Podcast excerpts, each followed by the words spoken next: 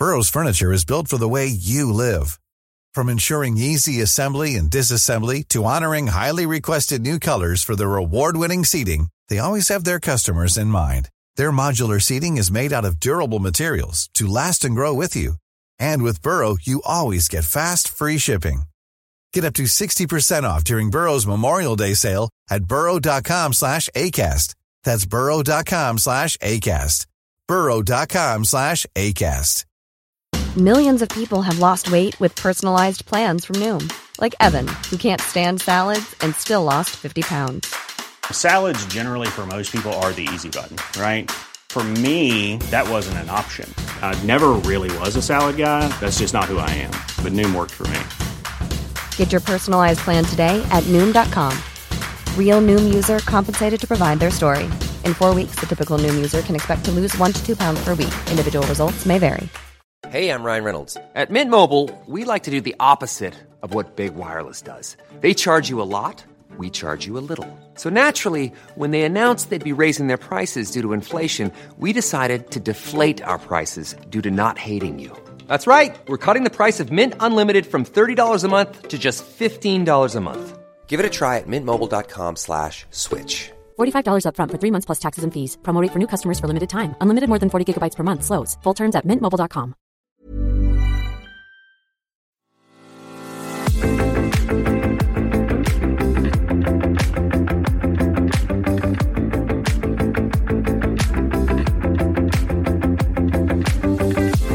Unconventional Soldier, a military podcast brought to you by two British Army veterans in association with ISARR.com. Welcome, everyone, and thanks for downloading another episode of the podcast. Our guest today is retired US Marine and author of Terror to Triumph, Chris Whittemore. Chris served as a sniper in Ramadi and Fallujah in Iraq in 2005 and 2007. He then retained as a UH-1 crew chief and door gunner and completed a tour of Helmand Province in that role in 2010. Chris' book outlines his tours in both countries and his adjustment to the civilian world on leaving the Marines, whilst continuing to deal with his PTSD which he developed as a result of his service. It is a story of how Chris and his family went through each deployment, dealing with the trauma and death, and finally finding success against the odds. So, Chris, thanks for coming to the podcast. Can you tell us a little bit about your childhood, any sort of previous service in the family, and what made you become a Marine?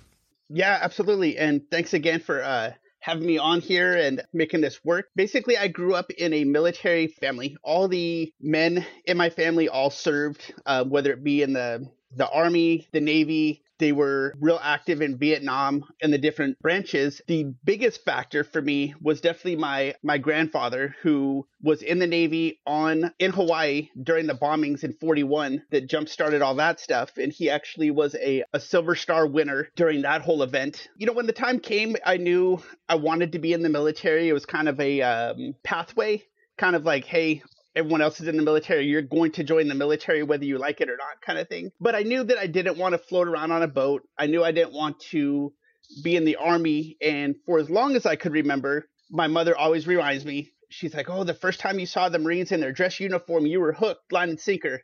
So I always looked at them as being the best, the hardest, something I always kind of followed in my own life. I was like, well, if it's the hardest, that's what I want to do. And so I ended up joining the Marines. The first four years were great. You know, got to uh, be stationed in Hawaii as well on the same base my grandfather was in.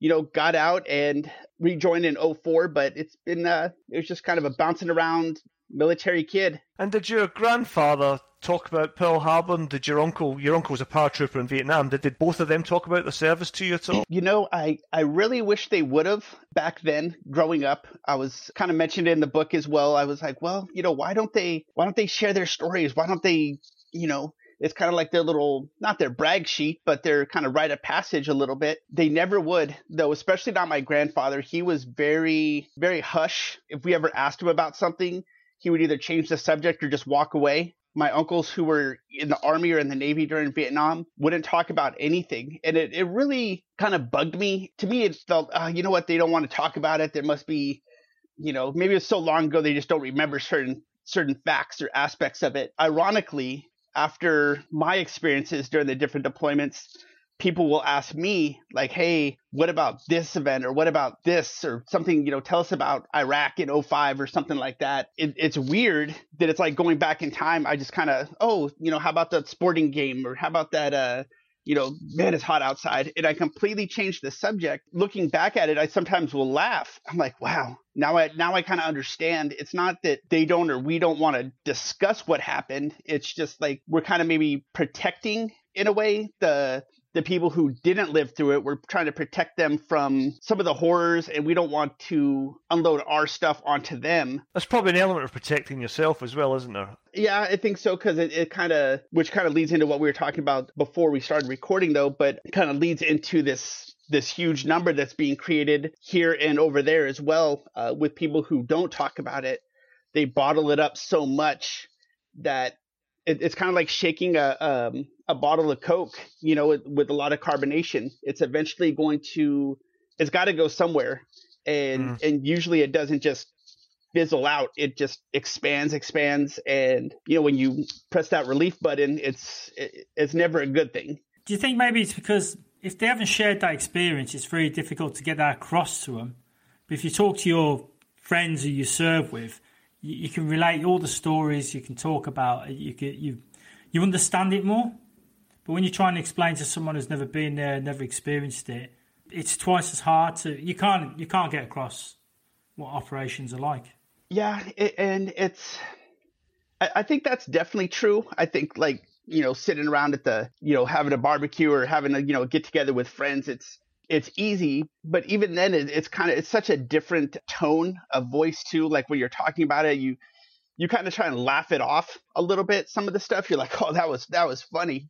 And in reality, most people are thinking like, funny. What what is wrong with these people? Like, what is funny about that? It, it's kind of the uh, that relief valve. You know, like laughter is, and I've kind of learned this as I've gone along. Laughter is kind of the best medicine where if you can laugh about it and process it that way, where laughter is happy for the most part, it's a good way to to let that pressure out. Yeah, it's just weird, you know, the the camaraderie that that occurs over there. Then you you know don't talk to these people for I don't know ten plus years, and now all of a sudden here they are, and you're talking again. It's kind of like not a day has passed by. It's it's kind of strange, but I think it's quite unique among service people because you and I had a video conference call before we started recording this one just to see how we both got on and were we both suitable for this conversation. But we clicked within about five minutes. Uh, and initially I was dreading talking to you, going, what, well, what if we don't get on? But you know, we're two countries apart. I was Army, you were Marines separated by common language, you know, American and English. Scottish. I think that's Scottish, yes, Scottish. That, but that, ser- that service bond, we had no problem talking to each other, and there's a lot we could identify with. You mentioned about um, you, you've been in the Marines twice. So, firstly, before 9 11, and then after that world changing event. Can you tell us about your first enlistment and why you decided to get out? The first four years in the Marines was awesome. You know, got to nothing was going on. The initial 91, 92, three week push into Iraq thing was was done and over with before, long before I even joined. It was something I always wanted to do. There was no conflict, so I was like, ah, you know what, this is gonna be awesome. Me and my friend uh, went down, went to boot camp. I went to Hawaii. He went to Cuba as a security guard. I won that one. Um, and and being in Hawaii was was great. It was it was you know the first experience. It was kind of a uh, what would you call it a, a quick way to grow up. You know, it, it's no more uh, mom dad you know to the rescue. It was hey you're on your own. Here's the bills. Here's you're either going to grow up or you're going to they'll destroy you. During that enlistment was exciting. You know we went to uh, mount fuji japan korea uh, okinawa japan up and down the coast. It, it was just great. The second deployment was a little different. We were all set and over there we had the you know the, the pagers way back in the day before like all this cool technology. And every time it would go off we'd have to go stand in formation. It was accountability. You know we were like a quick reaction force for if something happened, you know, which nothing was going on. So we were like, okay, cool, whatever. Let's go stand in formation and have some fun. We had all our gear staged. We were getting ready to go back to Hawaii. I was on my uh, the last deployment. I was only probably you know a year and a half out from from getting out the first time. All kicking back, you know, having fun, laughing, joking, and all of a sudden this, the pager goes off. You know, we ended up walking over to the formation. We're like, okay, this is stupid, but we're we're going home, so who cares? You know, what's another 10 minutes, you know, waiting on the bus anyway? Well, we get over there and they tell us, you guys are the only ones trained. You guys are need to go over there, get your stuff off the pallet. There's stuff going on in Cambodia back then in 97. We're going over there and we're like wait no no no we're going home we're going back to hawaii they're like you have 15 minutes go uh, we ended up going to thailand and during that time in cambodia it was kind of like the movie Tears of the Sun in a way. There was a big uprising in Cambodia. The royal family had been killed and held up in a hotel with a bunch of Americans. So we ended up deploying over to Cambo- or uh, Thailand, right along the border of Cambodia, and we were able to be with some great company. You know, uh, a SEAL team was there. The big uh, Army One One was there, and of course, you know, we were only over there for a few weeks, and you know, we definitely did some things that, ironically, are not in any of the books. It's kind of like it didn't happen, which anyone who was there knows it happened, but it was it's kind of like you did it cool, but we're not going to add that in there, and which was fine. After I got out in 1999, I ended up meeting my my wife of 22 years now. Uh, moved down to Houston, Texas. Did a lot of different jobs. I ended up becoming a Texas State Trooper up in Tyler, Texas, where I did a lot of death notifications, accidents, things like that. They were absolutely disturbing. But of course, right after I got out in 99 you know, everything was still very simple compared to how it is now. Um, and of course, we all remember where we were, what we were doing, what was going on on September 11th, which was such a seismic shift in the country. Uh, just everything completely changed. You know, like one of my youngest nieces just graduated college. They were born in 2001 and they have i mean they know about it because it's it's all over the place. I constantly talk to my wife about this. I was like there's a lot of people like our generation who wasn't alive during Pearl Harbor, they know about it, but they didn't live through it. You know, watching everything live on TV, you know, hearing all the news reports, seeing, you know, the people jumping or falling from the buildings, you know, things like that. This younger generation has no idea about 9/11. They just they see it like we see Pearl Harbor. They've li- they've lived with the consequences, but they've never really st- that step change that those attacks on the Twin Towers caused. You know, even now I can look at footage of the Twin Towers and I still find it horrific. For sure. I just still can't believe it really happened. and it's kind of like, like all that stuff though, the 9-11 Oklahoma uh, City bombing, like all these horrific events that are, have occurred during like our generation per se. In my mind, you know, in the, the battles and Iraq, Afghanistan, things like that. And I can't help but wonder and, and hope this younger generation learns something. And these kind of events you know 20 years or whatever we were in Iraq or Afghanistan by far the longest war that I think the US has been involved in. And I'm just hoping I'm like oh I hope this new generation does not have to go through what we've gone through well, there was an argument, wasn't there? I mean, it's a whole different podcast in itself that really the West and America should have taken a pause for breath before they launched into the the so-called war on terror. Yeah. You know, and by taking a breath, maybe a, another response would have been formulated with a clearer head. But we are where we are, and I think it's a good moment to podcast just to remind people that the war in Iraq, and we're going to talk about that in a minute, it seems to have been overshadowed by the war in Afghanistan. But yeah, both. Definitely but the casualties in both theatres for the American military was significant, and it's worth remembering these sacrifices. And the following figures I'm about to spout are from the US Department of Defense. So, Afghanistan, you had 4,418 killed in action and in accidents, and of that 4,418, 3,481 were KIA, and 31,994 wounded in action. Uh, and, and again, people forget, you know, if you're in a contact in Afghanistan or Iraq and it's one soldier or one Marine reported death, you can guarantee there's five or six seriously injured with life changing injuries in that contact, yeah. generally speaking. In Iraq, in American forces, there was 2,218 killed in accidents and in action, with 1,833 of those killed in action solely. And again, another 20,093 wounded in action. So coloss- colossal figures, even for a big country like America. Uh, yeah, no, absolutely. And it, and being in both, I don't want to call them battles, but being in both countries at various times and, and during significant events, looking back, I, I still can't believe you know, Ramadi 2005. I mean, that was seven, what, 17, almost 18 years ago. But even after all this time that has passed from 2005 to, to date, there's so many that have come back from Iraq and Afghanistan, but they, they haven't come back. They, they're still there or they're still, they're no longer around. And, it's just such a staggering statistic fact. Although it may be the longest war, it's not the first one. I hope it's the last one, but let, I mean, let's be real. It's not going to be the last one. But yet we're still making the same mistakes with people returning that we did in World War One, World War Two, I saw a very interesting podcast. If I can find the link, I'll put it on the podcast notes. But there's a, American academic talking about post traumatic stress, and she said now she said about how it's changed over hundred years, and she was saying that she doesn't call it post traumatic stress disorder. She just calls it post traumatic stress because calling it a disorder implies that your reaction to a stressful event shouldn't be there. You know, so she's Yeah, taking yeah, the yeah. disorder out. So she just calls it PTSD, and she divided it into two actually. She was saying that in her mind, in the in the modern world, you have PTS, post traumatic stress, and she has something she, she calls moral trauma, and she's saying that PTS can be from being, uh, you know, bombed, shelled, shot at.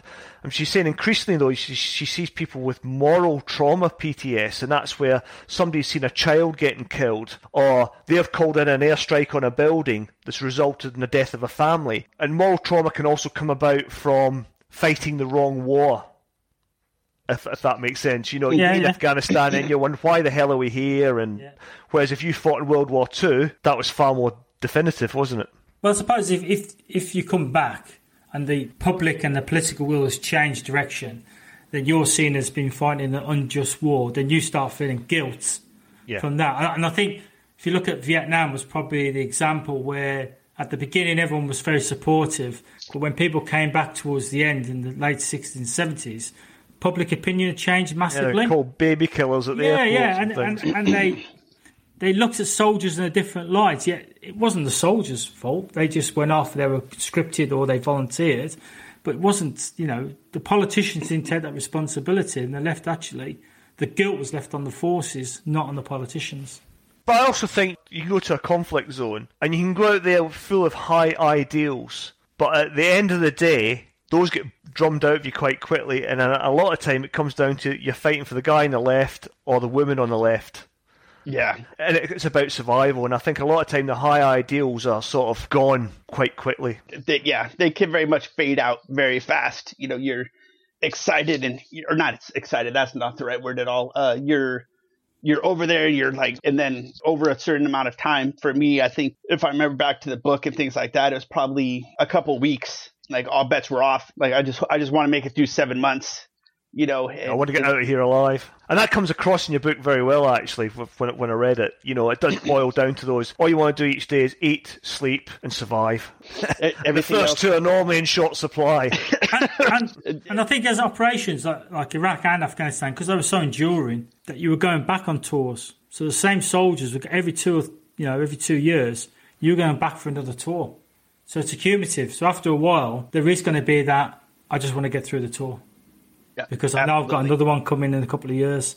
Um, I, I think when the, when an operation lasts for 20 years, you know, there's a lot of people, especially in the British Army, all they've known is Afghanistan. And they've done numerous tours out there and continued on and almost complete their whole career preparing to go, going, recovering from it, and getting ready to go again. the nasty cycle that you just get trapped, Yeah. not trapped Wears in, you but you're down. just yeah. yeah, it's accumulative. So, Chris, what motivated you to re enlist after the events of 9 11? definitely after 9-11 and, and ironically shortly after 9-11 my wife and i were you know we were engaged for a long time and we were both like yeah you know let's not get married whatever but as soon as 9-11 happened that december we went to lake tahoe california ended up getting married as time progressed you know i ended up joining the state troopers in 2003 right during that initial push back into iraq that initial all right here we go again as i was sitting there going through the academy you know, we started with, I think, 94 people or something like that in the academy. But once those bombings started, uh, we were all sitting around watching the TV as the planes went in and started bombing Iraq. Slowly but surely, these different guys who were in the, the reserves that, you know, did the one week in a month, two weeks in the summer to keep their, their status going all of a sudden started disappearing out of the class. And it dawned on me, I'm like, oh, they're on TV now. As time progressed through the academy, I still had a lot of friends who were serving in the military, and all of a sudden those names started coming back on the blotter and on the uh, the injured or the the killed list. You know, I, I needed to decide. You know, I've got to focus on this. That that's that's not my life anymore. But it, it's hard when you you keep seeing the same people that you know and you're like, oh no, you know, like what is going on? But I ended up graduating the academy, uh, sent to a small town. And as I was working these different accidents and these death notifications on on doors, I I couldn't help but think, man, families are either getting death notifications from me saying their son and daughter were killed in a car accident for whatever reason. It, it's the same notifications as you know the chaplain and the, these officers are doing with these families on guys coming back. I mean, it, it's it's a different thing, but it, it's still notifying families that they're no longer coming home. About 2004, after only about a year into being a, a trooper, I was like, I, have got to go back in. So I think it was a, a sense of these guys have come back and they're hurt, killed, and they can't. But you know what? I can go over there and naively thinking, looking back, I can go over there and right the wrong, or I can go get vengeance in reality, one person is not going to. Is that uh, the idealism of youth? Do you think? I think so because I was still young and naive, and but in reality, you know, looking back, I said, you know what, I want to go back in. I even told the recruiter, which this had to be his like greatest day in the whole world. I went back in. I told him, I said, I want to rejoin the military. I don't care what job you give me, and I don't care what duty station you send me to. His mouth must have been watering like you know, coming back from Iraq after, you know, getting a 20 pound steak. I mean, he just had to be like, you're going back in the infantry. I'm like, fine. You're going to 29 Palms. Where the heck is 29 Palms, California? And my wife asked that too. She's like, where is this? And they pulled it up on a map. They're like, right there. Oh, okay. And, uh, you know, June of 04, um, I was back in and off we went. This big unknown, uh, just like you were saying, Kev, the, the cycle was deploy, come back, train for seven, yeah. eight months and you're going right back because it, it, was such there was only four infantry battalions there in 29 palms. So every seven months you were going to your training. You came back from a deployment. You had three week reset on leave or whatever post deployment leave come back and immediately hit the ground running and when I first got to 29 Palms, the unit that I joined just literally got back maybe two months after we got there. They went on leave, came back, and we immediately started training. And I'm thinking to myself, these guys just got back. What are we doing? Like, why are we already gearing up to go within a few weeks of starting that? They're like, hey, September of next year, we're not even less than a year. Uh, we're going to be deploying back to Iraq to uh, Ramadi. That hard reality that, okay, this isn't in the 90s when you know Hawaii and deploy to you know Mount Fuji and do all this training and fun stuff. This is like the new reality of the military, and it, it's. But that, isn't that the, the sort of the, the, the dichotomy of being a marine or a soldier? You know, in peacetime you want to go to war, and then suddenly it's thrust upon you, and it's like one of those oh oh hell moments that actually they've, they've, they've called my bluff and they're sending me on operations. Yeah, like watching yeah. them uh, play poker on TV. It's like, oh, they've got this great hand, but they're bluffing. You're exactly right. Yeah, it, it's all yeah. cool to play, play war, if you will, until it's it's time to go do the work you went back to 29 Palms then, and then you went off on your first tour of Ramadi in Iraq in 05. What was that like? What role were you fulfilling out in that tour? During that time, uh, literally right before the, the deployment happened, they were having a tryout for the Scout Sniper platoon. And I was like, well, I'm back in, and, and here comes that young youth, if you will, still. And I was like, well, if I'm going to do it, I'm going to do it and so I, I tried out for the scout sniper team and uh, was selected. And then within, oh, I don't know, five months maybe, it was it was time to deploy. So we ended up deploying to Ramadi, Iraq. During that time, there's been different battles and different people have said different things about it. You know, whether it be was in 05 or 06, but when we got over there, they quickly let us know the city is um, blacklisted for any low flying aircraft. They had to stay within at least 1,500 feet off the ground, at least three or four miles off um, out of the city because the threat was so high. There was no elected officials. There was no government whatsoever in that city. It was kind of the Wild West. For the next seven months, it was going to be not every day like they portray on the news or in movies. There's not battles every single day or that, which would, like we were talking about the first time, it'd be kind of nice if it was like that, but it was, you know, a battle three or four days, nothing. All of a sudden something would jump off for two minutes, then nothing for two weeks. I think that in itself is such a psychological torment. Mm. If it's every single day, you're like, okay, we're going to get in battles every single day. But when it happens and then there's a pause, you allow yourself almost to, to like, okay, maybe it's not so, and then it, it it's, it's kind of like, So it's uh, up and down like a roller coaster, isn't it? Like emo- scaring of a emotion. kid. But your unit took casualties quite quickly, didn't it? Yeah, it, it was within the first four days in to the deployment, and we haven't even changed out and really actually started our seven months yet. We were just waiting to um, right seat, left seat with the outgoing unit because they were going to show us the city and the routes and things like that. And right from the get go, we we heard this loud rumbling like an earthquake constantly, almost every night, and we're like, "What is this?" And you know, kind of make light of it in the book a little bit. Um, but like you said, I don't want to give away too much. But they told us that was counter battery, and they were actually shooting out to defend the guys out in the cities. But there was that one day, right from the jump, we're we're walking to the the little cafeteria or chow hall as we call it. You know, normal, nice, cool September day in Iraq. Uh, the group I was with, half of them stopped to use the bathroom and to smoke on these concrete barriers. You know, I was a, a big smoker back then, so I was like, well, you know what, I'll I'll stop as well. And then, ah, you know what? No, I'm going to stay with my friends. So I kept walking to the, the chow hall. Well, about right as we're opening the door, we heard this big, loud explosion again. We're like, okay, ah, you know, good on the, you know, whoever's getting protected out there. You know, it, it's too bad for the enemy, but, you know, that's what it's them or us. So we eat thinking nothing of it until we get back and find out that all those Marines that we knew, that had stopped right there on that concrete barrier, a indirect rocket had come into um, onto base and detonated right next to the barrier, killing or wounding some very close guys to us within our company, but also I think wounding probably 20 at least through shrapnel, losing limbs. Swanberg, one of the guys who was really known to everyone within the group I was with, ended up thankfully dying instantly. They we didn't have to uh, suffer, but the rocket hit right basically in the center of them, and there was nothing. There was nothing to collect. It happened, uh, you know, instantly. There was no. There was no warnings, and, and I think that started the mindset of it doesn't matter where you are within the city or on this big base. From that point forward, was that jump start into you know what? It, it doesn't matter if you're here, if you're sleeping, if you're eating, if there's nowhere that's safe And that, that's a psychological strain because because normally it's, it's always nice to come back to a safe haven, isn't it?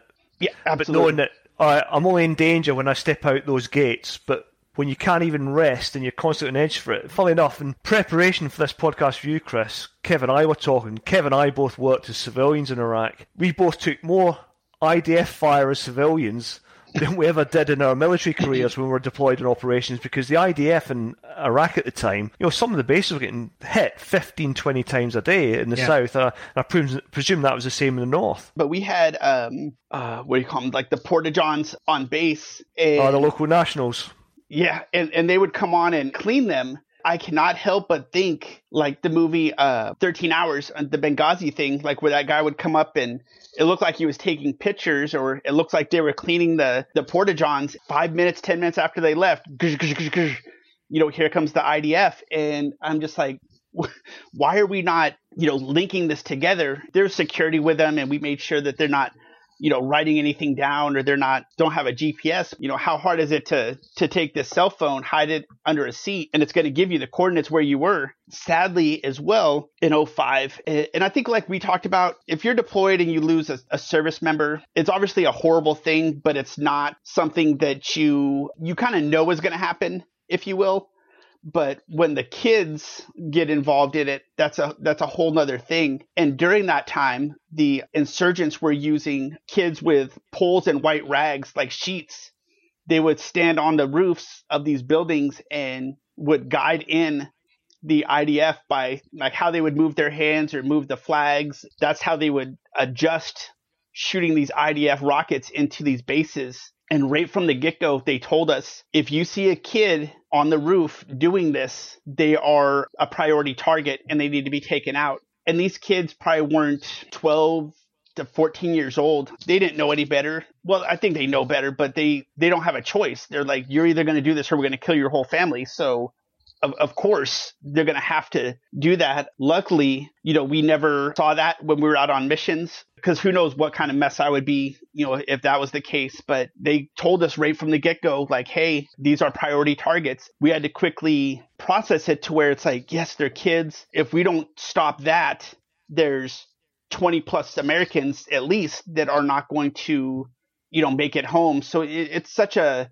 a psychological thing. It, it's so hard to put into words like what that torment is, knowing Uh, that. uh, you must be grateful that's a test you never had to come up against. But there was, reading your book, uh, Chris, there was an incident with a child that sort of left a mark on you. Are you okay to talk about that? we some of the other podcasts this has been kind of like the one of those topics that usually gets brought up and it's it's definitely one of those ones that stick with me the most um, even writing the book by far the hardest.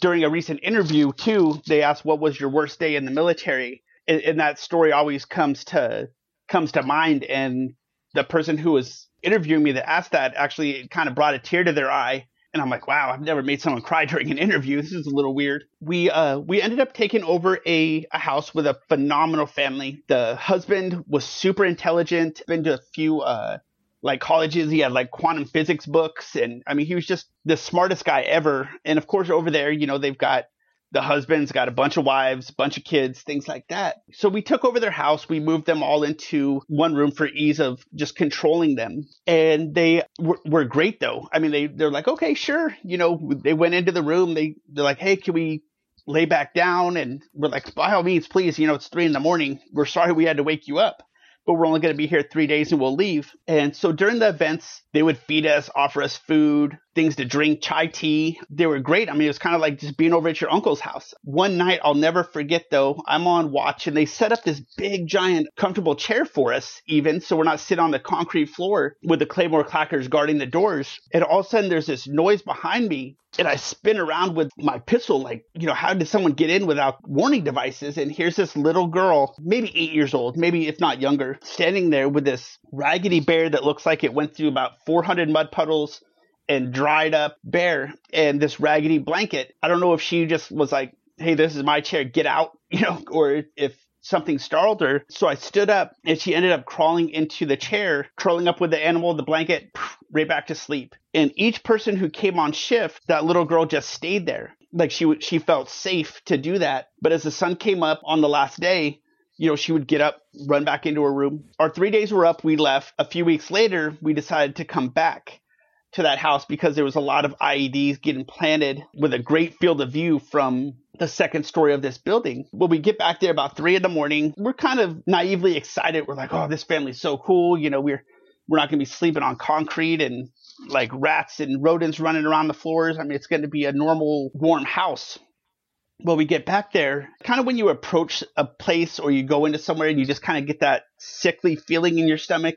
Ugh, there's something weird here. There, something's just not right. So we start waking up the family, and here comes the the man of the house, and he's limping. Okay, uh, you know who knows, but I mean in Iraq, who knows what could have happened. And then here comes one wife, here comes another wife, and we're like, okay. And then here comes their oldest daughter, who was probably 17 or 8. I mean, she was basically a full grown woman. Where's the rest of your family? Like, are they at another house? You know, do we need to worry about them coming back?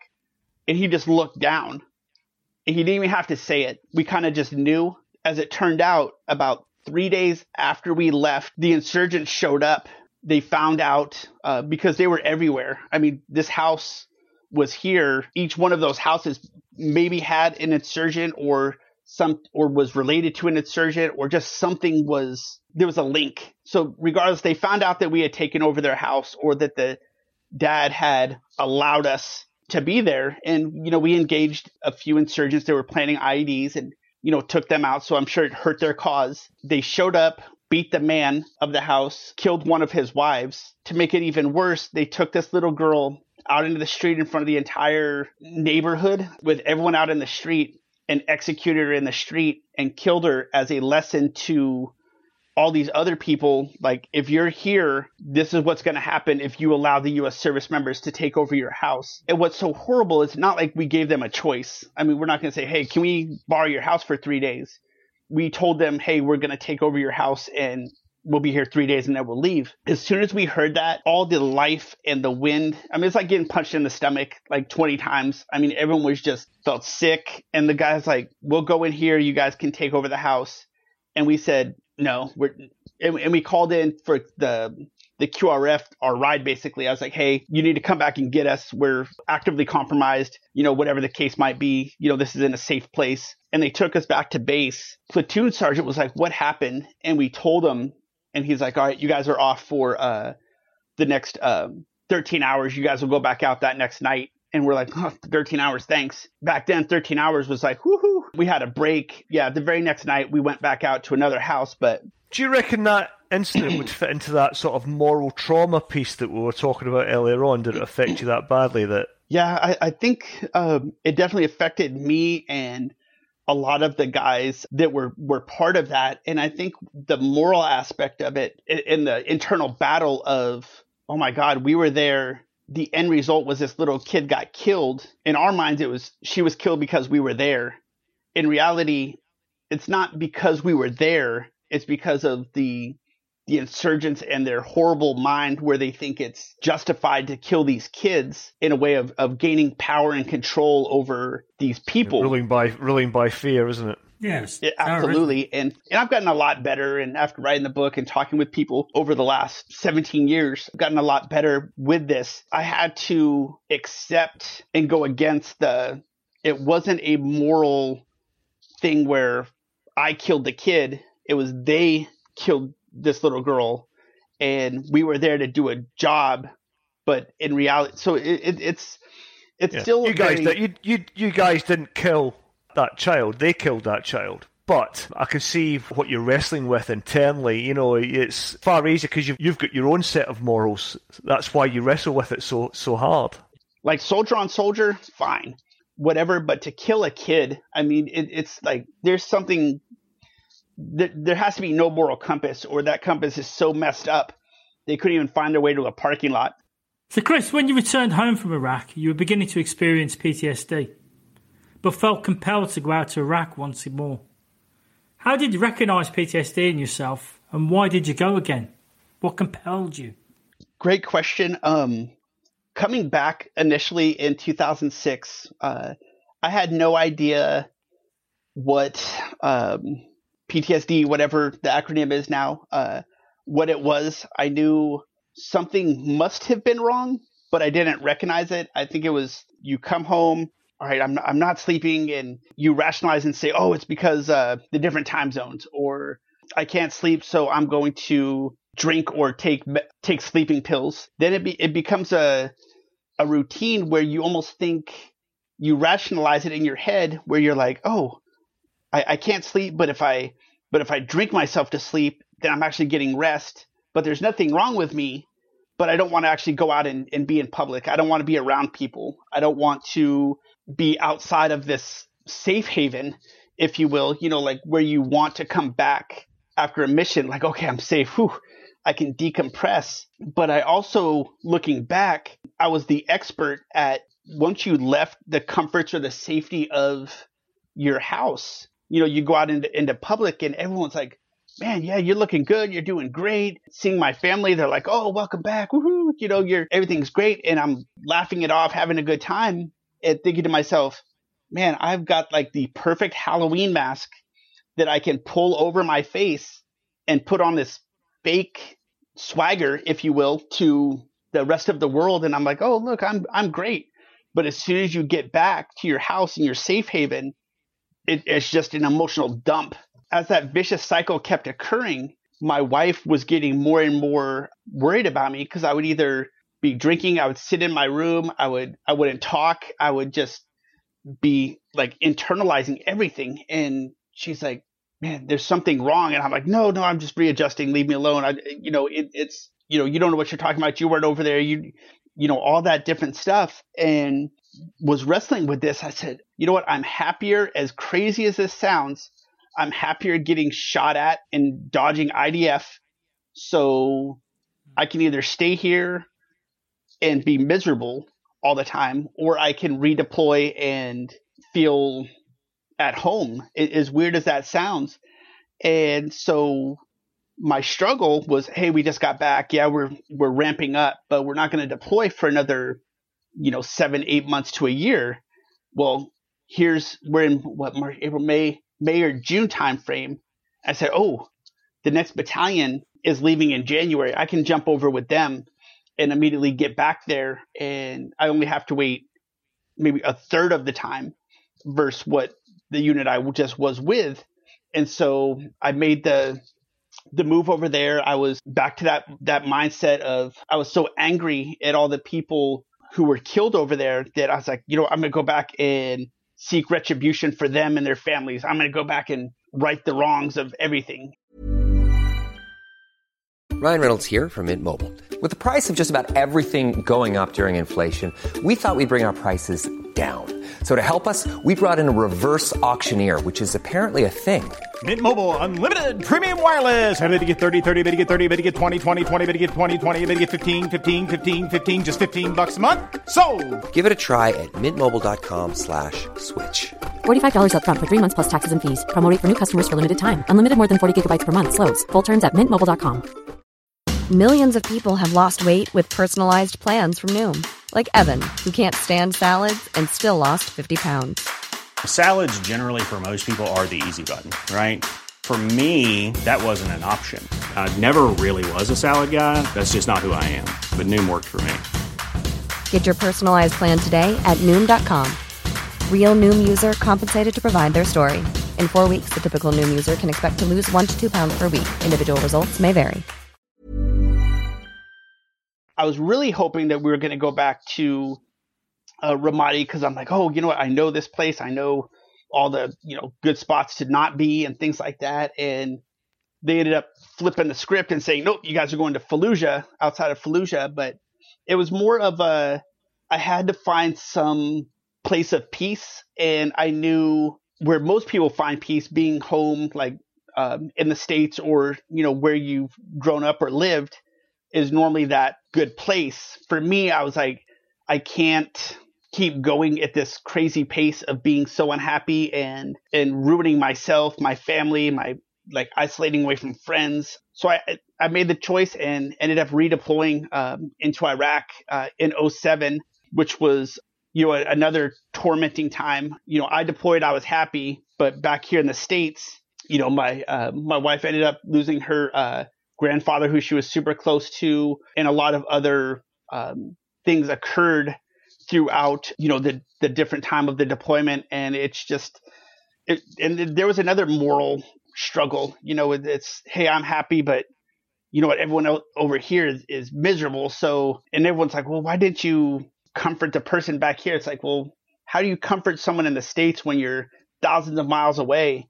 When you're worried about walking to the to get some food or the IDF or just anything. I, I mean, there's such you want to take care of the people, but you know, if I worry about this, I'm missing the bigger picture.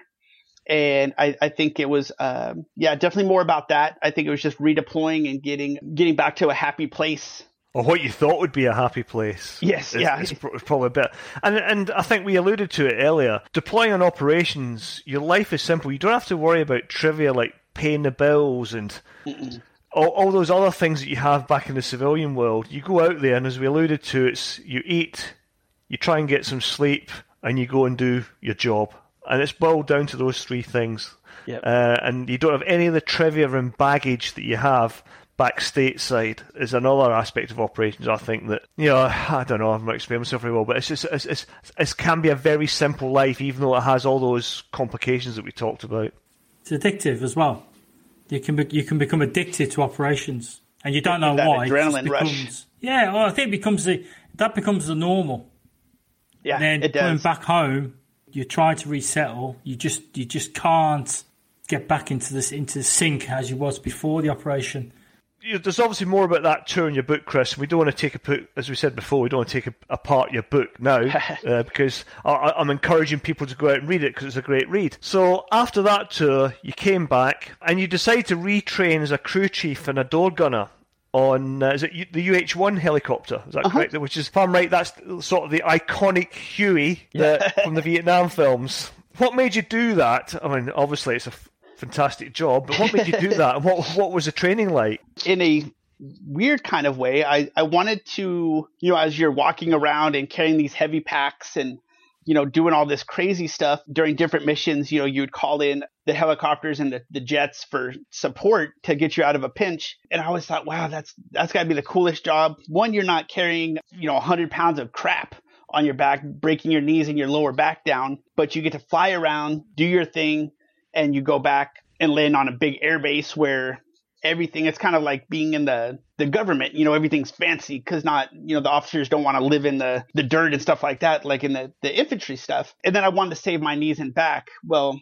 the floor of those helicopters are not soft and easy on the knees at all. So um, that uh, that aspect was right out the window. But the training was absolutely incredible. You know, got fly around in these helicopters, shoot rockets and guns, and you know we we knew the the deployment was right around the corner, but it was just so much fun, and it was such a it was kind of like the Top Gun movie. Everything was like flying around and, and, doing these aerial things where before you would be you know, seeing these guys on the ground running around and you're like, you know, not me anymore. I'm up here. And weirdly enough, come that 2010 deployment was kind of a, a, nightmare scenario for me. The training was, was exceptional. I mean, there's nothing like diving in on this target. The rockets are firing, you know, like literally uh, six inches away from you, you know, firing off the, the rocket pods and you're sitting there with the machine gun firing and, you know, it's, it's kind of like just being on the fastest roller coaster ever but having a big machine gun. It, it was uh, like rec- recruiting brochure stuff, really, oh, isn't it? Yeah, absolutely, absolutely. And it was it, it was the time of my life, and you know, got to meet a lot of great people, and you know, a lot of just cool events. You know, we got to do. So, a, were you starting to were you starting to enjoy life a bit more as a marine at this point, or were you still being troubled in the background by sort of the, the, the oncoming train of PTSD? I, I think I was definitely in re getting back into it, like really enjoying, like, oh, okay, this is what I wish I would have been doing this the whole time. And, you know, life became a lot better. It was easier to go out. And I don't know if it was new job, new training, constantly embedded in flying maintenance, just whatever that kept my mind so busy I didn't have time to think about it. Or if it was I was really starting to, you know, process things to where like, okay, you know what? Yeah, that was horrible, but you know, here we go. I'm sure a lot of times the Halloween mask was still on during the day, and everyone was like, "Oh yeah, this guy came from the the infantry, and you know, he was a sniper, and and all this other stuff." You know, running into these pilots. You know, one of the pilots happened to be roommates at one of the colleges with one of the officers that had died right toward the end of the 05 deployment. And he was like, Oh, did you know this guy? And you know, he wanted to talk about, oh, how he was like back in college and all this stuff. And I'm just like, can I not get away from that side of things?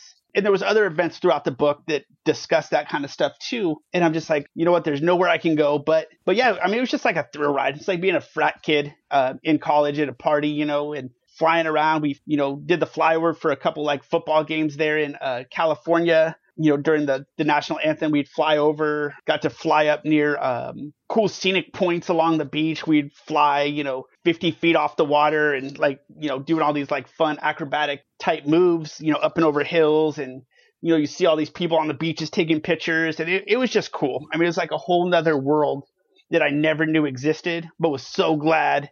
Uh, and you weren't being shot at.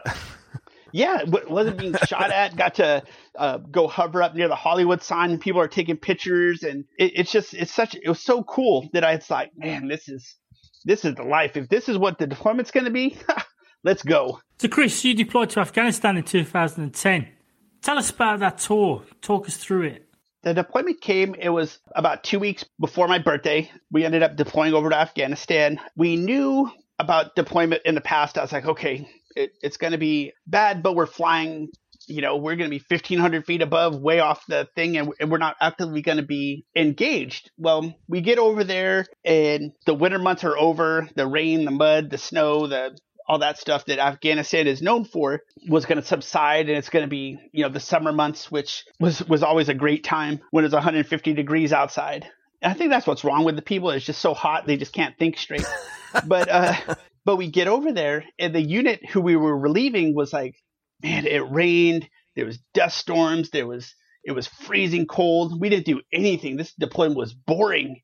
And I'm like, let's hope this deployment's going to be like that too. I was like, I'll take boring. Uh, one of the guys I actually, you know, gone through some training with to become a crew chief was in that unit. One morning they were taking off in a, in a sandstorm to go save a unit that was pinned down. The two helicopters collided like not even 50 feet off the runway, ended up crashing just off the fence. All but him ended up dying he was really messed up, but he was the only one of the six that survived. So he was sent home, lots of surgeries, lots of stuff. He's doing really good now, but for a long time, he was teetering on that edge where something needed to intervene or he was going to, he just couldn't deal with it. That he was the only one that walked away from the crash. Well, he didn't walk away, but that was kind of a, when we heard that, I was like, okay, this is not walking around, you know, on the thing anymore. This is things like this can happen. It doesn't happen a lot, but things like that can happen. You know, getting the deployment started, that unit left, we we took over, you know, kind of grabbed the torch and ran with it.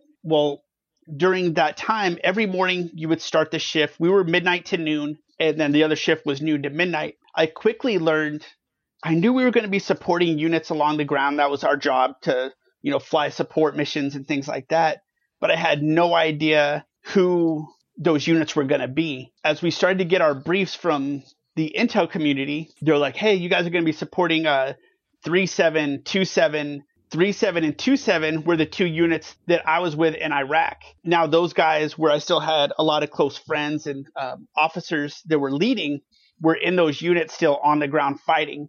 So now it just became that much more personal where I thought, oh, you know, I'm, I'm meeting this guy's roommate from college. Cool, whatever. Now those guys are on the ground and I'm like, everything just became more personal for me. And of course, you know, during that time we had the, uh, the Italians, we had the British um, up in uh, Sangin. They were up there. We had the Georgians. We had all these different countries were were down there as well. So I'm like, wow, okay, so we're kind of like the the guardian angels maybe. And of course, we working close by with the medical uh, evac teams and stuff like that, the helicopter hospitals and things like that. So it, it became very very personal in a in a bad struggle because for me it was like we were flying you know, 1500 feet, which I'm like, yay, you know, we're up here safe. Then you hear the stories of like, oh, this unit that I served with, you know, actively engaged. There's, you know, three guys that are wounded. There's, you know, these guys are killed. And I'm like, oh, we need to get down there. We need to be, you know, ground level. So I was really struggling. I'm like, you know what? I, I love this, but you know what? Kick me out of the helicopter. Let me go back there with these guys, you know, so I can be with them. And again, not like I'm going to be the saving grace during any missions, but it, it, was really hard to first part I was like, oh, I love flying back and landing and taking a hot, you know, cold shower every night and, you know, sleeping in a bed and things like that. And then on the other side, the angel on the left or whatever, I was like, oh, but they're down there taking all these losses. It was, it was a bad. Do you think, Chris, subconsciously you were chasing a bullet?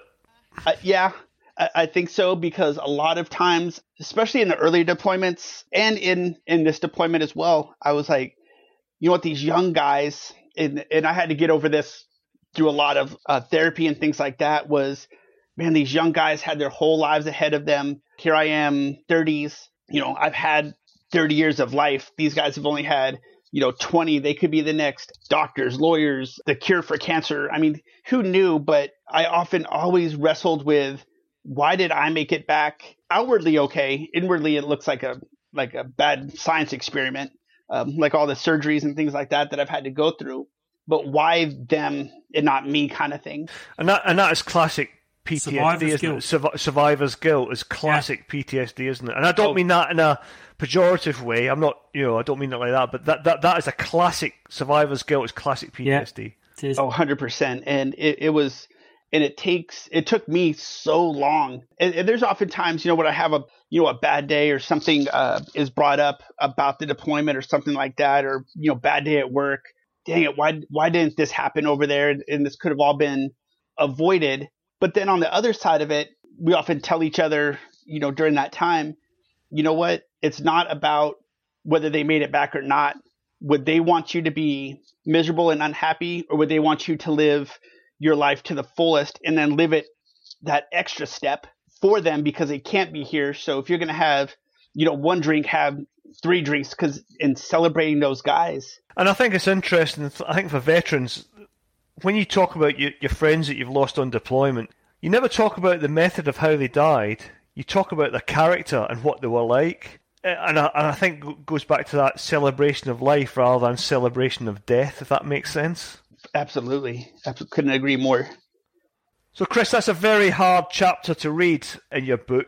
And again, I, I, recommend people buy it to really fully understand the experience you went through. But once you came back from Afghanistan, your next posting was to recruit future Marines. And reading this chapter in your book, it was a very difficult time for you. Your PTSD started to raise its head again. You and your wife were going through a very difficult time. And you had a very unsupportive command structure. And I think a lot of veterans could probably identify with that. So, Chris, you eventually secured a place at the Wounded Warrior Battalion. I've never heard of it. What is this organisation? And how did it help you? When people uh, come back and get hurt or they're they're in need of like medical treatment, whether that be surgery, uh, treatment, processing out of the military, they're they're sent to the Wounded Warrior Battalion. It's a, a group where, like in a regular unit, your job is to train, deploy, come back, retrain, that kind of thing. The Wounded Warrior Battalion is set up to where your job is to get the care that you need get the treatment. If you're, you know, an amputee, you're you're going to be put through uh, making sure everything is comfortable and fitted. You know, your prosthetic. So it's it's more becomes the job of not. It's still being a marine, but it's being you're a patient now. You're not worrying about leading Marines, doing training, getting ready to deploy, things like that. Your job is now to focus on not your your entire platoon structure, but it, it's yeah. actually where you can be selfish in a way and, and, take care of yourself. And that was that was particularly which is hard. Which is hard for a marine, isn't it? Because there's a, there's, a, there's a saying in the British Army: it's mission men and women. Then me, you, you the, the me always comes last. So the Wounded Warrior Battalion, you're essentially flipping that on its head. Is that correct? And was that quite difficult? It, it, was very difficult and absolutely correct. And for me, it was these guys are are burn victims, amputees. You know, they might have only deployed for two months on their very first deployment where they've lost both their legs. And yeah, I've got you know numerous deployments, but outwardly I'm fine. I don't I don't have any. You know, I'm not got all my fingers, toes, and arms, legs, and all that stuff. For me, I was like, I cannot be around these guys. These guys are amputees. I mean, I mean, here I am, and that that was a big struggle for me where I, I knew I needed treatment for the PTS. My my back was messed up really bad. I mean, I couldn't run 50 yards without my back seizing up and falling on my face. So I knew something was wrong, but I couldn't process that where I knew my thinking and my processing was really messed up too. But and I'm like, maybe I'm just getting older. That's what it is. So I had a real hard time struggling, but as I was going through the medical appointments and they're like, oh, yeah, you need to have back surgery. You need to have, uh, you know, sinus surgery because all the Iraq and Afghanistan, all that gunk has got into your sinuses and basically mm-hmm. blocked it off to where you can't like breathe normal. You're in your sleep. You're you stop breathing twenty something times.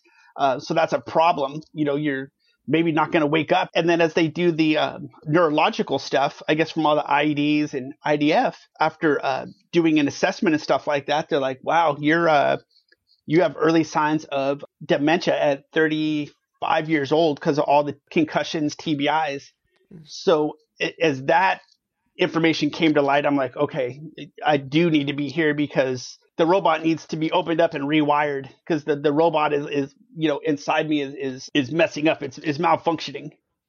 And did they start dealing with your PTS at this time? Were they looking after your body and your mind at this point? It was more the body. You know, during that time, I, because of the back and the body and the, the, issues and the neurological issues, I couldn't drive because I had this bad twitch in my leg. From as it turns out, it was a one of the discs in my back basically collapsed on a nerve and formed like three layers of scar tissue over the top of it. So my right foot would twitch, so I wasn't able to drive. So the surgeries were the front because I was like, oh, the mental stuff can and wait. And after the surgeries were done, I was feeling better, but I didn't take into the account of what my wife was going through dealing with all my crap for the last 16, 17 years. And it took its toll on her. and you know she ended up committing suicide. Thankfully, you know we were able to get her to the hospital, get her treatment, get her back on track, and now she's doing great.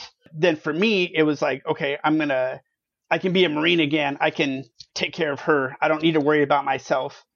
And as we got her back good, I started declining again, and it, it was just a stupid vicious cycle. But thankfully, you know, shortly after that, I had a great command now, a great support team, and they were like, did the military thing, and they kind of grabbed you up and like, all right, you're done with this uh, roller coaster ride. You're going to go and, and kind of forced that you're going to go get help now, and whether you like it or not, you're going to get get better. And so glad that I had a command staff like that that that really put their foot, you know, in the backside and like get. And it, and it was at that period you say that, that mentally with your PTSD that that was what set you off onto. You never fully recover from PTSD because it's always there, isn't it? But you learn to deal with it and live with it. So do you reckon at that point that was when you started your being able to deal with what you'd gone through? Yeah, I, I think that was the big thing, and, and you know, at, at that point, I kind of knew you've you've had a great run, but it's it's kind of time to turn the pass the torch and be done and kind of get on with life. I was really looking forward to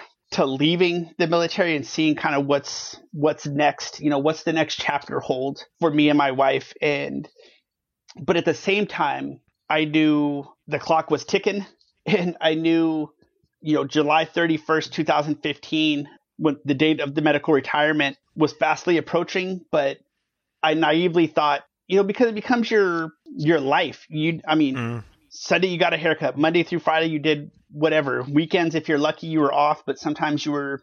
I mean, I mean that's your your world. Once that door shut behind me in 2015, I was lost. I was like, what is this world? Like, what do I do now? I think every veteran can identify that. Even if they've not had any combat experience, the very fact that you're leaving an organisation that looks after you 24 7 well, define look after. well, you, inst- you institutionalise, don't you? Yeah, you're institutional. That's exactly the word. You're institutionalised. you're on. You're on a set of railway tracks, aren't you? Yeah. And you yeah. just trundle along. Yeah. So you obviously made that move to civilian world, uh, Chris, and then. But what inspired you to write your book from terror to triumph? And did you find the process cathartic in any way? Yes and no. Writing the book was actually really great looking back. During the writing of the book, I felt a lot of that sewage starting to boil back up that I thought I had processed and dealt with. And, you know, kind of during the book, went back into some treatment for certain issues that arose by writing out these details. Maybe I, I'd hoped that I had forgot, but it, it was still very much, you know, a part of it. But writing the book actually kind of happened by in a way kind of by accident with the whole covid uh, outbreak in 2020 I had just started my new job as a uh, case manager with the Veterans Court. Three weeks later, they're like, "Hey, COVID lockdown. Everyone's working remote. You're not allowed to be here. Go home." Three weeks into a job, and now I'm I'm learning it by myself. This this will be fun. And so I I started sitting at home, and I'm like, you know, thinking about the deployments, thinking about the past stuff, and certain events started to certain the small details that I used to be able to like. Oh, the wind was blowing. There's probably 20 leaves that blew across the road. A coke can did started to fade a little bit. And I started worrying, like, oh, if I don't get this down, I'm going to forget something. And that would be the worst sin to forget an event that was so influential and impactful. So I started writing it all out and, and progressing through the timeline. And my wife was like, why don't you submit it to see if it becomes a book? And I'm like, yeah, right.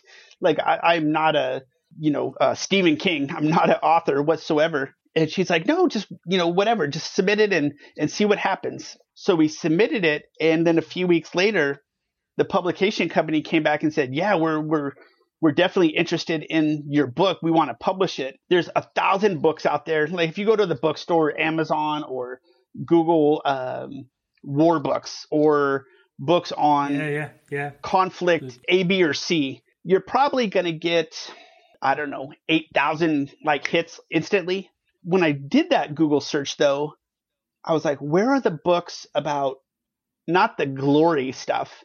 You know, yeah. Like, but wh- SEAL what Team ha- Six and Lone Survivor, yeah. uh, Heartbreak Ridge, Full Metal Jacket, you know, all those whatevers. But even Full Metal Jacket in the what 80s or 90s ends with them still like walking off to another battle. What is happening back here? Why is nobody talking about it?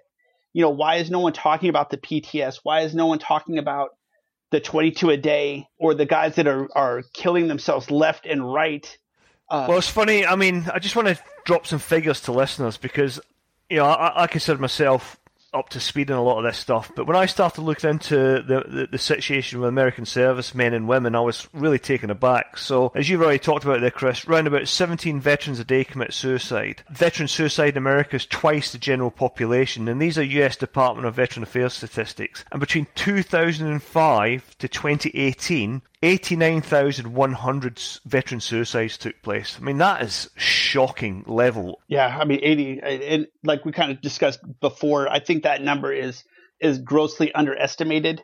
Uh, I, I think it's a lot more, and the VA is doing the best that they can with the amount of people that are are going back in, but they're so overworked that it's a, a treat and street type thing where they come in and like, here's all these pills, go, you know, wait, we can, we're doing our best we can. Let's get an appointment, you know, as soon as we can. But hey, three months out, you know, guys are in the parking lot of the VA hospital because they have nothing, they feel they, there's no hope. They ended up killing themselves in the parking lot of the place that's supposed to treat them. And it's such, and I think that was one of the reasons for the book as well, because thinking to myself, man, all these great books on conflict. Yay. Yeah. You know, all, all the, the glory. Woohoo. They, you know, jumped out of in D Day. But there's, there's nothing about the aftermath, though, is there? There's nothing. Picking up the pieces.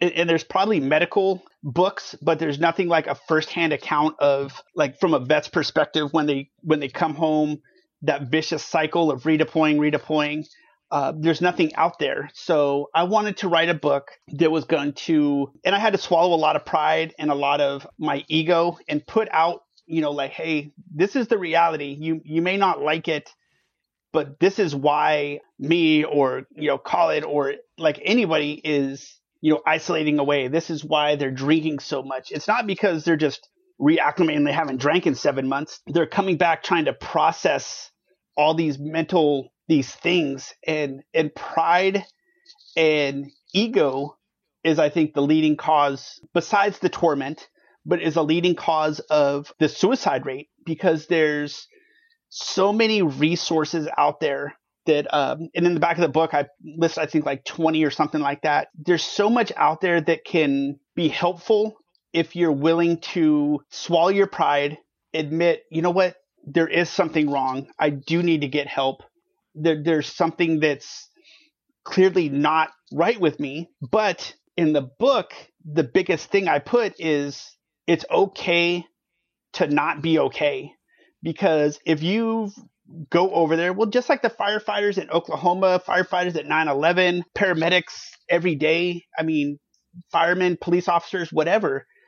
Like, if they see some of the horrible things that we've seen, they've seen, whatever, and they're not somehow affected by something like they're not there's not an emotional thing where yeah you like as a doctor you have to kind of pull yourself out of the emotional piece but you you're not a robot. You're you're going to have some lasting thing but if you don't and you're just like oh yeah i picked up 10 kids who cares? You know then go down to your your nearest prison and please check yourself in because you're a psychopath and, and there's something. Uh, yeah, and I think every veteran we've we've touched on PTSD in this podcast and various episodes quite a few times, and what you said there describes the sort of the journey that every veteran with PTSD is taking. Is is the recognizing it in yourself. There's no shame in it. Mm. Talk about it and get help. So, Chris, how do uh, listeners get a copy of your book? And also, have you any other points for veterans and uh, steering towards help or any top tip? A little bit for the vets and thankfully this book has has helped a lot of people who have picked up the book, have read the book, has either generated, you know, great things like this, being able to come onto a podcast and discuss things. I've had people who I haven't seen or talked to in 12 plus years contact me about, you know, hey, this book has been amazing. Uh, I've given it to my sister-in-law whose husband is dealing with PTS and she's now has better understanding of what he's going through and how to help him. That makes it all worth it. I, I don't care if I sell a, a single book.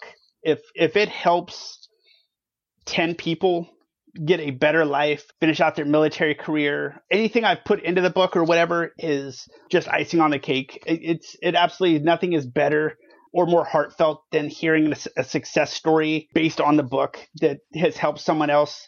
And I think the biggest thing, if I can nail down, put every vet in one room and just shake them until they understand it, is it that one part. It's it's okay to not be okay. There's no shame in seeking help. Um, I think it takes a bigger person to not sit in a corner and drink yourself to death, and it takes a bigger man to actually, or bigger woman to go and say, you know what, my experiences are relevant. I have a contribution to give. I'm not this monster. It's okay to not be okay. And for me, once I got that help, it was like this big, like life is not as dark and depressing as I, I made it out to be. So for the book, you can either Google the title of the book and it pulls up about, I don't seven Google pages. If you punch in Terror to Triumph and with my name, it'll pull up about six or seven pages of uh, Google hits. It's all over Amazon, Target, Walmart, Kindle. If you like to read on the your devices, I can't. I'm too I don't know TBI. I can't like focus on reading off a tablet. Recently, been launched on what's called Audible uh, here in the states. It's a audiobook.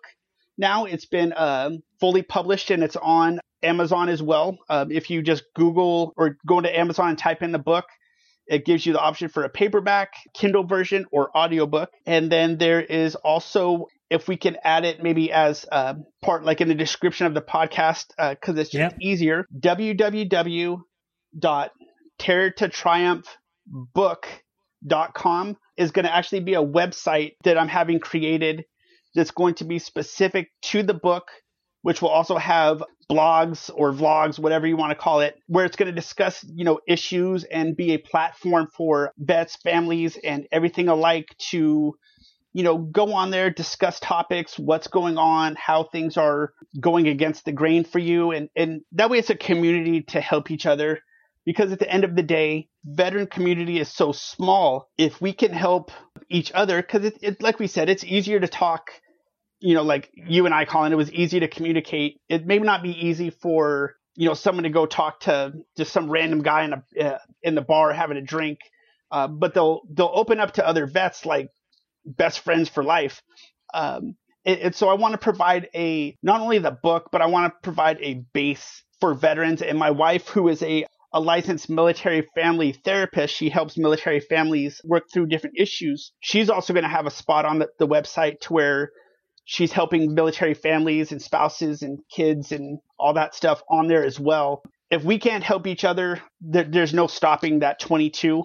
That number is just going to keep growing and growing, and, and, we've got to do something to, to to slow that down. And I think you know this is one small step, but I but I think the impact that it's having, where it's getting people out of their comfort zone and allowing others to understand their loved ones, I, I, think it's it's a dream come true. Like I never thought in a million years I would be able to to impact anything by just sharing my story.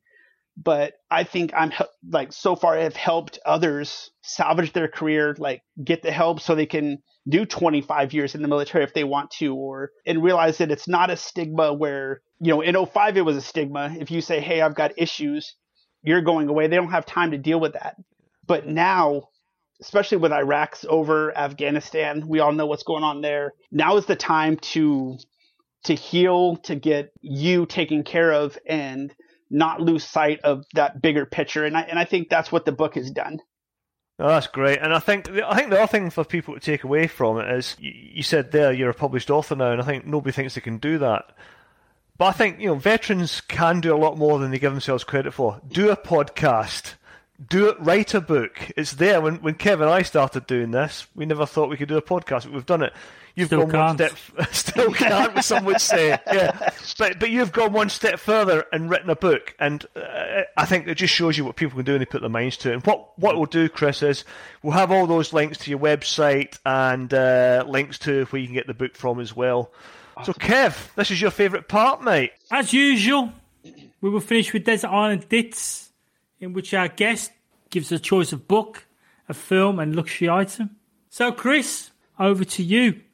What have you chosen for this episode? I I think for a book, if I can't take mine, I would love to take uh, Echo in Ramadi. yeah, Echo in Ramadi, who uh, which was written by a, a really great guy who uh, uh, was in 2006 in Ramadi. He was an officer, and he does a lot of great. Um, I think for the easy one, the luxury item, if I was on a an island, I would definitely want to take like some survival survival stuff, like just a simple knife, but you know the kind where you can put all that stuff in. Different little tricks. You know, you get the fishing line and the hook.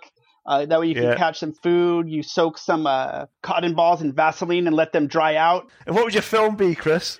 The movie, I think it, it's just a film, and because I got to meet the guy and uh, and talk with him uh, recently, I would take 13 hours the Benghazi story because I'm good friends on social media and I've went on his podcast. Chris uh, Tanto Paronto, one of the guys that survived Benghazi, you know, we've talked back and forth, and I've sent him a, signed copy of the book and things like that. So I think I would take that and a great guy who's doing great things as well. I'm going to pick a book that I picked in Northern Ireland. We were going out in a cordon operation. We are going to be in trenches for like 10 days or whatever. And I was going through the sort of, we had like a, I don't know what the Americans call it. We call it a NAAFI. It was a canteen area sort of thing. And I just literally went through a pile of books and I grabbed this book and I stuck it in my Bergen, my rucksack. And off we went, digging trenches for 10 days in the ground in Northern Ireland. And I pulled this book out and it was called Sympathy to the Devil by Kent Anderson. And it's about a Green Beret uh, in Vietnam, and it covers two tours of duty.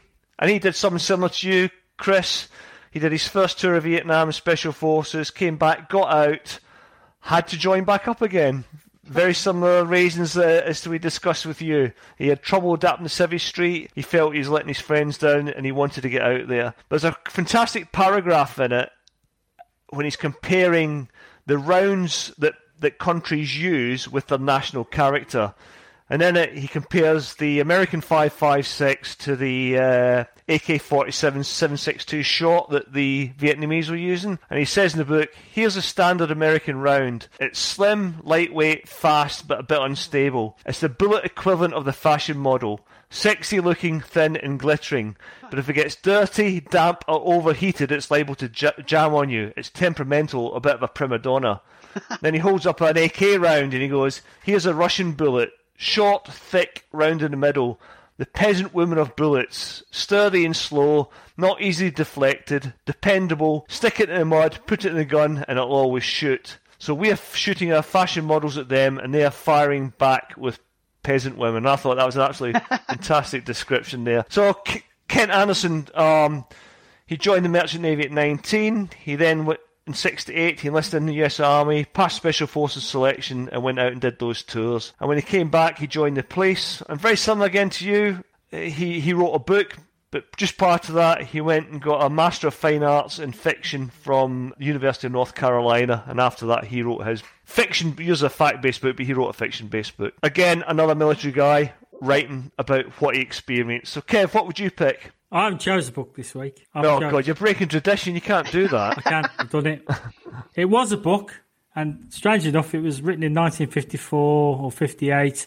A book called Red Alert. But how it was known as a film was Doctor Strangelove, directed by Stanley Kubrick, filmed in 1964 in the UK at the height of the Cold War. It's a really good black comedy satirizing this period between the friction, the, the tension between the USSR and the USA. Um, Peter Sellers plays about four parts in it. Absolutely stunning parts. If I think watch, Chris is probably too young to have seen this. well, I think everyone should see it. not, not everybody's as old as us, mate. You're older than me.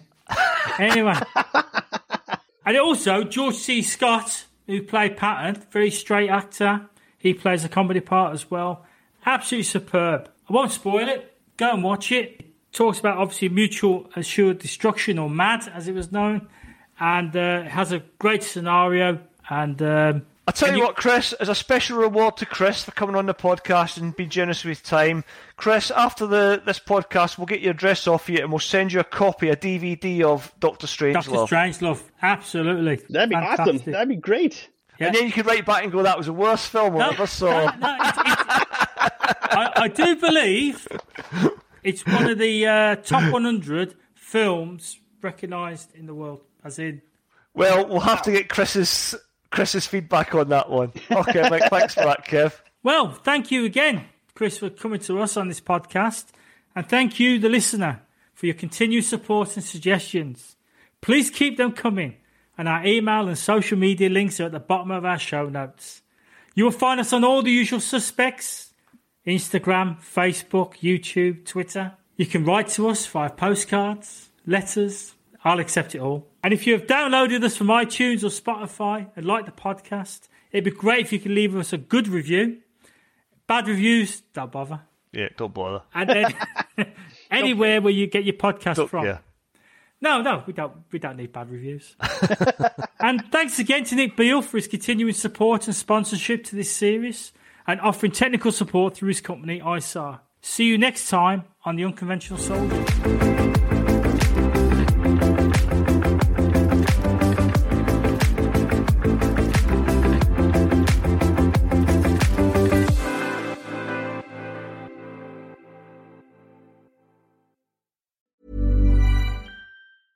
Mom deserves the best, and there's no better place to shop for Mother's Day than Whole Foods Market. They're your destination for unbeatable savings, from premium gifts to show-stopping flowers and irresistible desserts. Start by saving 33% with Prime on all body care and candles. Then get a 15-stem bunch of tulips for just $9.99 each with Prime. Round out Mom's menu with festive rosé, irresistible berry chantilly cake, and more special treats. Come celebrate Mother's Day at Whole Foods Market.